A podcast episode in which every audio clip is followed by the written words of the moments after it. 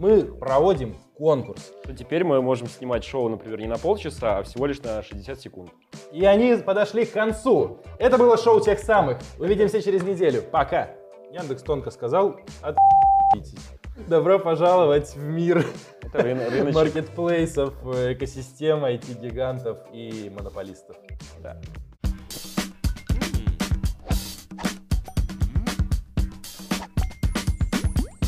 Привет, это шоу тех самых, шоу, в котором мы каждую неделю обсуждаем самые интересные новости из мира технологий, диджитал, гаджетов, сервисов, в общем, все, что связано с нами. Это Макс, технический директор Пачки, меня зовут Миша, и сегодня у нас для вас отличные новости. Во-первых, это 10-й выпуск шоу, юбилейный. Во-вторых, вчера, то есть в четверг, 11 числа, Пачке исполнился ровно год. И в связи с этим у нас конкурс для вас, друзья. Так как у нас шоу про цифровую трансформацию и продукт тоже связанный с этим, расскажите в комментариях к этому, следующему или после следующему выпускам о том, как проходила цифровая трансформация в вашей компании, что внедряли и чему вас это научило. Буквально кратенько. Самые интересные комментарии мы выберем в выпуске 5 марта и подарим. Что мы подарим? Мы подарим подписку на тариф развития в нашей CRM-пачке на целый год. Год что-то много очень. Может, на месяц? На целый год. В общем, даже если у вас нет компании или необходимости внедрять CRM, вы сможете использовать наш сервис как персональный таск-менеджер и вести в канбане свои какие-то личные задачи. Ждем ваши комментарии, а теперь ждем новости. TikTok выходит на большой экран. Они представили приложение для Google и Android TV, которое позволит смотреть короткие видеоролики из TikTok на больших экранах, на смарт-телевизорах и даже на проекторах. Приложение пока доступно только пользователям Великобритании, Франции и Германии. Вообще, с 2018 года TikTok сотрудничает с Samsung, и, например, сегодня телевизоры Samsung, приобретенные в наше время, они все оснащены, так сказать, ТикТоком. Вот такие дела. Я не помню, мы уже, мне кажется, обсуждали когда-то что-то подобное, но предполагали ли мы, что телевизоры будут вертикальными теперь для ТикТока? Ну, мне кажется, что теперь Samsung просто обязан сделать специальный телевизор для ТикТока. Или, возможно, нужен специальный кронштейн, который переворачивается. Просто поворачивает. Когда ты включаешь ТикТок, просто у тебя телевизор непроизвольно начинает поворачиваться. И самое крутое, если ты об этой фишке даже, например, не знал. Представь, ты качаешь TikTok на телевизор, и ты не знал об вот этой встроенной функции поворота экрана. И он начинает у тебя просто крушить твою комнату, разворачиваясь, если это огромная плазма. Да, все рушится. Кота скинул. И включаются вот эти видосы на ТикТоке. Ты сидишь, у тебя комната просто приведена в ужас, разбросаны все вещи, вода разлита. И дети танцуют. Да. И там все эти челленджи. Тут есть еще одна новость, параллельно с вот этим. О том, что YouTube запускает функцию коротких видеороликов клип. Эти клипы позволяют пользователям вырезать определенные фрагменты из видео от 5 до 60 секунд и делиться ими с другими. У него будет уникальный URL у каждого такого клипа, его можно скопировать вручную и кому-то отправить поделиться. Ожидается, что клипс, этот сервис, могут быть полезны как для геймеров, так и для создателей обычного контента на платформе, поскольку все больше пользователей хотят небольшие фрагменты контента меньшего размера. Слушай, это очень круто, потому что теперь мы можем снимать шоу, например, не на полчаса, а всего лишь на 60 секунд. И они подошли к концу. Это было шоу тех самых. Увидимся через неделю. Пока. Блин, наконец-то Леша сможет выспаться, а не монтировать всю ночь. 60 секунд смонтировать. Теперь мы сможем выкладывать просто больше видосов по 60 секунд. Точно, да. Но если серьезно, то TikTok заходит на территорию Ютуба, Ютуб заходит на территорию ТикТока. Мне кажется, люди перетекают в своей массе в ту платформу, которая на этот момент реализует круче всего вот эту фишку. Это как Snapchat, который изначально придумал сторисы, но когда Instagram сделал сторисы как бы более популярными для людей, потому что Гифи присоединил. Да, там добавил все вот эти прикольные возможности, и там уже была аудитория интересная, то просто люди все пошли туда смотреть сторисы. Не факт, что, например, TikTok удержится, если YouTube сделает что-то супер крутое, например. В общем, тенденция идет на усложнение, и, надеюсь, наблюдать за этим процессом будет хотя бы интересно. Несите попкорн. Важнейшая новость этой недели. Приложение Clubhouse скачали уже больше 30... Важнейшая новость этой недели. Приложение Clubhouse скачали уже более 3 миллионов раз. Его скачали из App Store после релиза 4 месяца назад. Около 30% последних загрузок, что составляет 1 миллион, произошло всего за 10 дней. Приложение стало популярно, например, потому что в него попасть можно только по приглашению, и потому что знаменитости и влиятельные лица уже использовали его для обсуждения горячих тем. Тебе может быть интересно, что это за приложение? Что это за приложение? Это приложение, куда ты можешь зайти по секретному инвайту, то есть это получается для избранных, и ты там можешь либо послушать каких-то экспертов, либо сам выступить экспертом, если у тебя есть возможность о чем-то говорить. Они сидят там в каких-то, условно, как в Дискорде, комнатах, обсуждают какие-то штуки, а другие люди подключаются и просто слушают дискуссию. Да, просто слушают. Ну, на самом деле это очень как бы... Голосовой чат, короче. Это просто голосовой чат, но при этом такой популярный, что там уже, судя по твитам, зарегистрировался Илон Маск, который общается там с Кайнивестом. И это такая какая-то, получается, идеальная история для коннекта. В последнее время, не будем вдаваться в подробности, в последнее время Clubhouse постоянно залетает в новости, в инфоповоды тем, что какие-то селебы с какими-то другими селебами там общаются и что-то они там обсудили. По сути, на этот Clubhouse новостные издания ссылаются как на своих коллег полноценных, типа в Clubhouse там Илон Маск обсудил там с Цукербергом что-то такое. Ну и все, и вот, пожалуйста, Clubhouse уже одна из самых хайповых, наверное, самая хайповая соцсеть последних там 2 недель. Слушай, как думаешь, стоит покупать инвайты в эту сеть, если у тебя его нет? Ты бы купил? Не знаю. Ну, я пока не очень понимаю ценность этого лично для себя. Ну, типа, зайти и послушать. Зачем мне слушать что-то в режиме реального времени прямо сейчас? Тем более, что я понимаю, что вряд ли я смогу как-то повлиять на эту беседу, не будучи экспертом. Если я могу послушать это там в записи, или послушать подкасты, или послушать еще какой-то контент, он будет более качественный, срежиссированный, спланированный. Ну, такое. Это для любителей смотреть стримы, чувствовать себя причастными к чему-то, что происходит прямо сейчас с их, там, не знаю, кумирами. Но...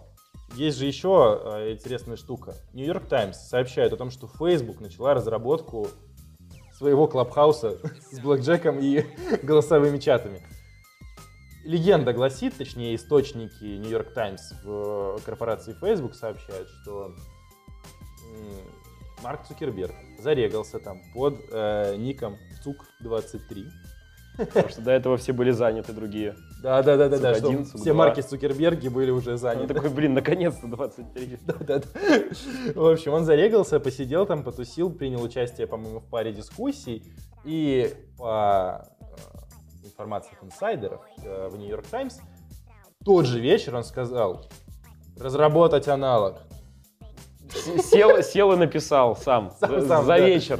Люди хотят общаться и общаться голосом. То есть они устали писать. Однозначно. И Павел Дуров в Телеграме, да, добавил возможность голосовых чатов. И, в принципе, много голосовых сервисов на время удаленки появилось, которые используются и для личного общения, и для учебы, и для работы, и так далее. Перспективная штука, судя по всему. Надо учиться говорить и разговаривать. Ты сначала читать научись. Не успеваю.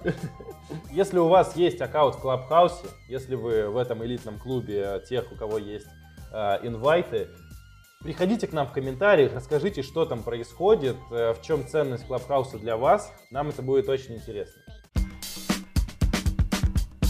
Компания Хэдди провела исследование и выяснила, что 78% потребителей отказываются от покупки, если для этого им требуется установить какое-то приложение. Более того, 68% пользователей заявили, что они были умеренно или очень разочарованы, если компания просит их установить приложение для завершения транзакций. То есть это не значит, что они отказываются, просто их это немножечко разочаровывает.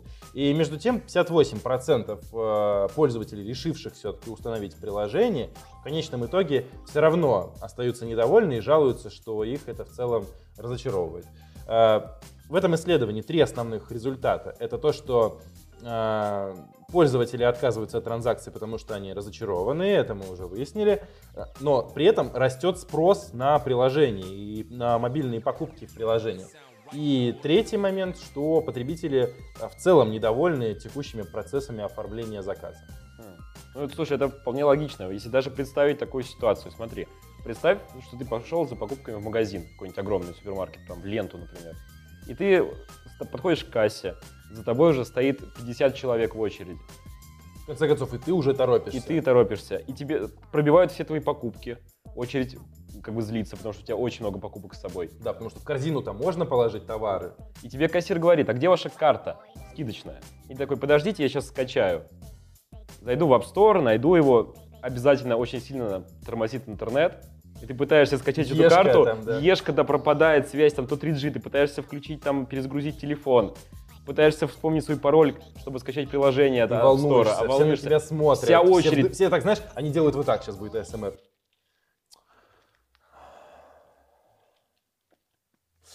Так, да, вот это все происходит.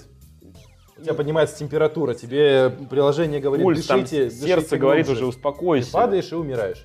Вот поэтому здесь не надо даже исследование никакое было делать. Но вообще сейчас телефон — это что-то такое личное настолько, что как будто бы что-то новое установить, это, ну, как будто вторжение в твое личное пространство. С одной стороны. А с другой стороны, мы настолько привыкли каждый день что-то туда устанавливать, там какие-то игры, по работе какие-то приложения, какие-то закладки страниц. Ну, вот эти вот приложения, ПВАшки, какие-то, я не знаю, там, дисконтные карты, приложения магазинов. И теперь нам с высокой скоростью интернета уже ничего не стоит просто взять и реально, пока ты стоишь в очереди, скачать. Ну, или, грубо говоря, если тебе приложение... На сайте говорит, скачай приложение, чтобы закончить свою покупку. В принципе, да, но, как видим, 78% потребителей, когда видят такое отношение к себе, о, ищу приложение качать, не. Слушай, а вообще весь процесс оплаты в интернет-магазинах, он же на самом деле супер ужасен в большинстве случаев. То есть, представь, люди разрабатывают какой-то интернет-магазин, делают красивый дизайн, что-то там думают о товарах, думают, как продвигать, продавать, но при этом совершенно не уделяют нормально внимания вот процессу чекаута, оформлению заказа. То есть, если, например, посмотреть те сайты, которые обозревает Артемий Лебедев в своем бизнес-линче, то на этапе чекаута у людей огромные проблемы. То есть, вот просто ты смотришь на сайт, ты не знаешь, как заказать. Если мы не говорим про какие-то крупные ритейлеры, типа там... Ну, и маркетплейсы, да, плюс-минус справились. У них уже там огромный опыт. Очень легко заказывать. А если ты хочешь заказать что-то такое уникальное со сайта, где нет маркетплейса, то обычно чекаут — это просто страшная боль. Вы выберите там тип доставки, там выберите метод оплаты. Я просто хочу заплатить, получить товар. Особенно, еще там надо кнопку найти, надо додуматься, там оставить свой телефон, имейл. Паспортные данные какие-то. Отчество. Зачем отчество? Вот это меня всегда вымораживает. Зачем отчество? Там под него отдельная строка, и иногда она обязательна для заполнения. Чего? Это ужасно. Что, как это влияет? Типа, если ты Ильич, то у тебя в 2 раза дороже стоимость доставки, чем у Максимовича, что ли? Они смогут тебя больше персонализировать. Они будут так и обращаться к тебе. Привет, Ильич. У нас новые товары вышли, не хочешь купить? Буду чувствовать себя вокалистом группы Little Big. Короче, надо уделять внимание чекауту. Все, у кого сейчас есть интернет-магазины, вот попробуйте просто купить на своем сайте хоть что-нибудь, попробуйте. В документах Яндекса появилось упоминание платежного сервиса Яндекс.Pay. На это обратило внимание издание V-Times. На вопрос о новом сервисе в Яндексе не ответили, но сказали следующее. Мы постоянно развиваем и совершенствуем возможности для оплаты на сервисах Яндекса. Мы хотим, чтобы они были удобными и безопасными. И для этого мы разрабатываем новые технологии и сервисы, о которых расскажем позднее, заявили в Яндексе. Яндекс тонко сказал: «Отъебитесь». Ну а как? Слушай, ну у Яндекса же нет своих финансовых сервисов. Но есть же такие штуки, как Яндекс.Деньги, они были... Ну, они их при разводе со Сбербанком, они отдали Яндекс.Деньги Сбербанку, как все-таки некий банковский такой актив. Они его, видимо, вместе со Сбербанком развивали. И сейчас теперь это называется U-Money. Мне кажется, Яндекс все-таки задумывается о своей банковской истории, учитывая их попытку как-то договориться с Тиньковым, например, о том, чтобы о чем-то, не знаем о чем. Ну что ж, еще один платежный сервис от Яндекса. Ну, у Яндекса на самом деле просто нет выбора, потому что у него маркетплейс, очень много оформления там подписок и так далее. И, конечно, они не могут не завести свою платежную систему. А как тебе название Яндекс.Pay? Ну, Яндекс.Деньги было гораздо лучше, чем Яндекс.Pay. Почему-то, мне кажется. Потому что, ну, все другие сервисы у Яндекса по-русски. Яндекс.Такси, Яндекс.Еда. Яндекс.Драйв. Яндекс.Драйв, ну, по-русски же. Да, по-русски, да. Почему у них Яндекс.Го по-английски? Яндекс.Го надо было просто написать. Просто Яндекс.Го. Го или Go.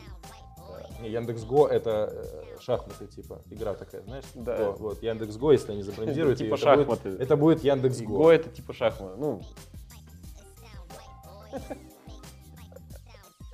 Ты типа шаш.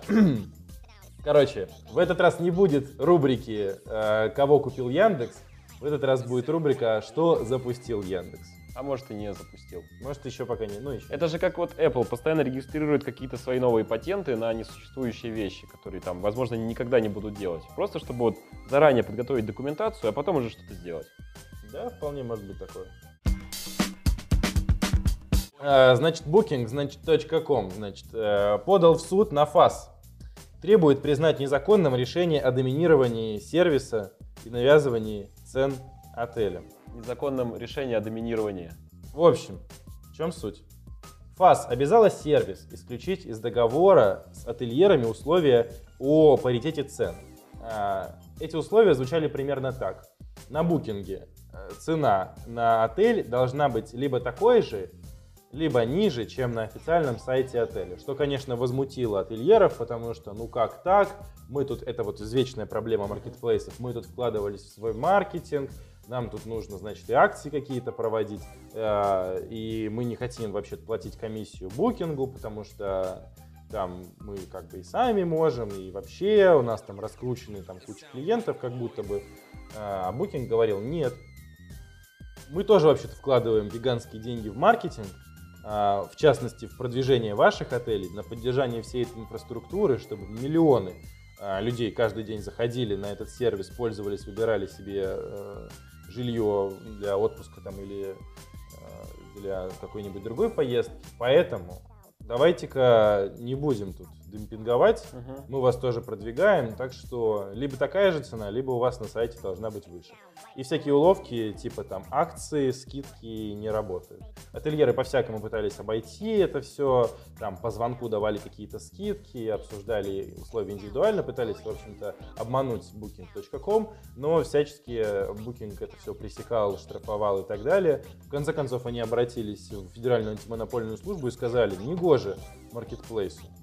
ФАС встал на сторону ательеров, но Booking теперь подает встречный, я так понимаю, иск, чтобы оспорить это решение. Слушай, я выступаю здесь все-таки за доминирование Booking над вот этими ательерами. Ну, потому что Booking предоставляет тебе реально безопасность твоего вот сервиса, который ты получишь в итоге. Очень часто бывает, что ты, например, пытаешься забронировать напрямую, и у них постоянно что-то путается, постоянно там твою бронь кто-то занимает, и еще какая-то история. А Booking все боятся, потому что Booking доминирует. Ну, как бы и... Booking держит это все под своим контролем. В общем, это такая извечная война маркетплейсов и продавцов, которые... Просто война всех. Да. Поэтому, ну, я не знаю, я надеюсь, они просто как-то помирятся. Booking найдет в себе силы выстроить коммуникацию со своими, скажем так, ательерами и донести им, почему именно такое решение они приняли, а ательеры найдут в себе силы, чтобы с этим смириться. Добро пожаловать в мир маркетплейсов, экосистем, IT-гигантов и монополистов. Да.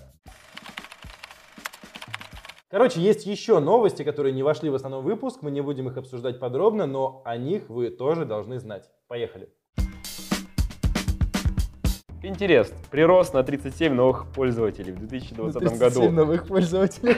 Я так и представляю, они такие отчитываются. Слушай, они удивительно. Вот кто-то пользуется Pinterest'ом сейчас, кроме там дизайнеров, которые ищут там вдохновение. Слушай, так там покупки, там можно покупать вещи. В Pinterest уже можно покупать вещи. Это целая социальная сеть и, опять же, наше любимое слово сегодняшнего выпуска – маркетплейс. Так что вот что же про него говорят? Pinterest прирос на 37% новых пользователей в 2020 году, а доходы от рекламы растут. Мало того, что прирост на 37% новых пользователей, так еще и доходы от рекламы растут. С чем мы Pinterest и поздравляем. Я думаю, эти два факта как-то связаны между собой.